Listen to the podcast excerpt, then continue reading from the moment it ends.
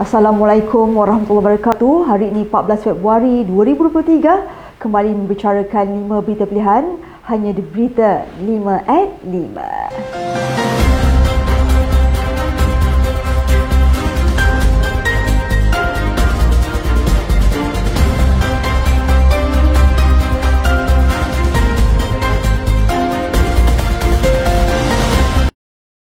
Pengerusi Jawatan Kuasa Pemilihan AMNO, Tan Sri Syarif Samad memaklumkan bahawa beliau telah menerima aduan mengenai kesalahan tata etika yang telah dilakukan oleh calon meskipun proses pendaftaran calon belum bermula.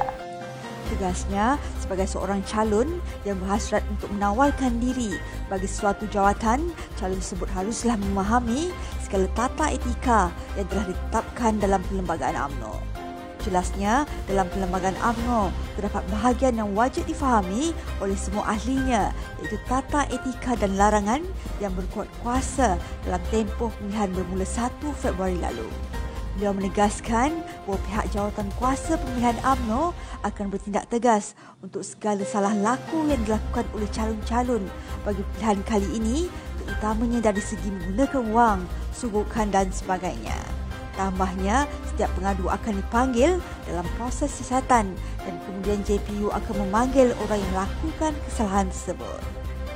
Pendaftaran bagi proses pemilihan AMNO 2023 telah berjalan dengan lancar pada hari pertama pembukaannya yang bermula jam 9 pagi sehingga 5 petang di Auditorium Menara Dato' On semalam.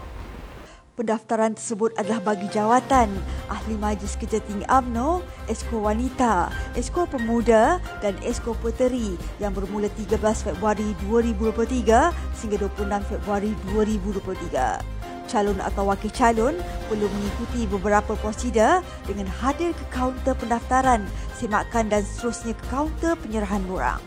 Sementara itu, bagi pilihan jawatan di peringkat bahagian, wanita, pemuda dan puteri bahagian pendaftaran telah dibuka di Pejabat AMNO Bahagian atau Perhubungan AMNO Negeri. Borang boleh diperoleh di Pejabat AMNO Bahagian dan di Pejabat Badan Perhubungan AMNO Negeri atau boleh dimuat turun melalui laman web rasmi iaitu amnoonline.my. Permufakatan yang telah dicapai dalam kalangan pimpinan parti kerajaan perpaduan membolehkan negara menjana pertumbuhan ekonomi yang menjamin kesejahteraan rakyat selain dapat mewujudkan kestabilan politik. Yang Pertuan Agong Al-Sultan Abdullah Riyatuddin Al-Musafa Bila Shah bertitah ia selari dengan hasrat Seri Paduka Baginda untuk membentuk sebuah kerajaan yang stabil dan utuh di samping meminta semua pihak berlapang dada dengan hati terbuka untuk menerima serta menghormati keputusan Pelarai Umum ke-15.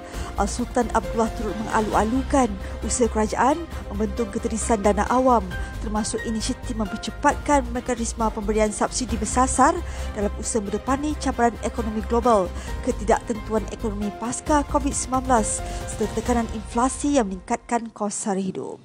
Seri Paduka juga menghargai komitmen serta tekad kerajaan untuk membanteras rasuah secara agresif dengan menumpukan kepada aspek perolehan, penguatkuasaan dan rasuah berskala besar bagi memudayakan integriti dan memperkukuhkan takbir urus negara.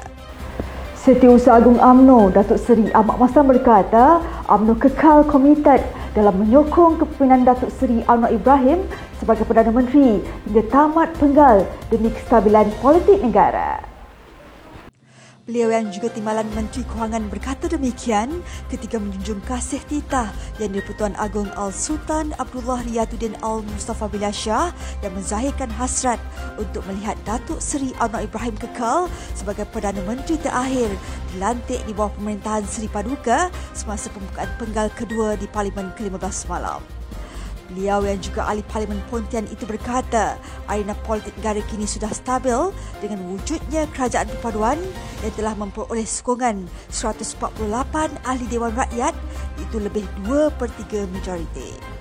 Terdahulu, ketika bertitah di Parlimen hari ini, Al-Sultan Abdullah menyambut baik permufakatan dicapai kerajaan perpaduan yang selari dengan hasrat baginda untuk membentuk sebuah kerajaan yang stabil dan utuh.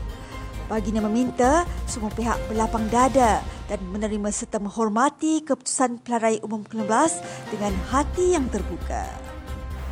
Esko Pergerakan Pemuda AMNO, Faris Jamaluddin berpandangan bahawa keputusan Pimpinan Agung AMNO 2022 yang lalu telah meluluskan usul agar jawatan Presiden dan Timbalan Presiden tidak dipertandingkan adalah sebuah bentuk demokrasi. Ini kerana katanya keputusan sebulat suara sudah semestinya menyuburkan amalan demokrasi di dalam parti dan dapat mengembalikan semula kepercayaan rakyat kepada UMNO. Jelas beliau, sejarah telah membuktikan bahawa pertandingan jawatan Presiden dan Timbalan Presiden boleh menyebabkan perpecahan. Ini kerana pemilihan pada tahun 1987 telah memperlihatkan adanya pertandingan jawatan Presiden di antara Tun Dr. Mahathir Mohamad dan Tan Sri Tengku Razali Hamzah di mana wujudnya Parti Semangat 46.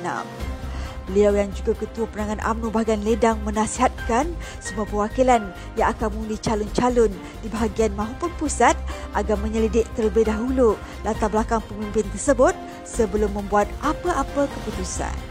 Sekian saja daripada saya, Adib Ahmad. Jangan lupa temu janji kita Isnin hingga Jumaat jam 5 petang.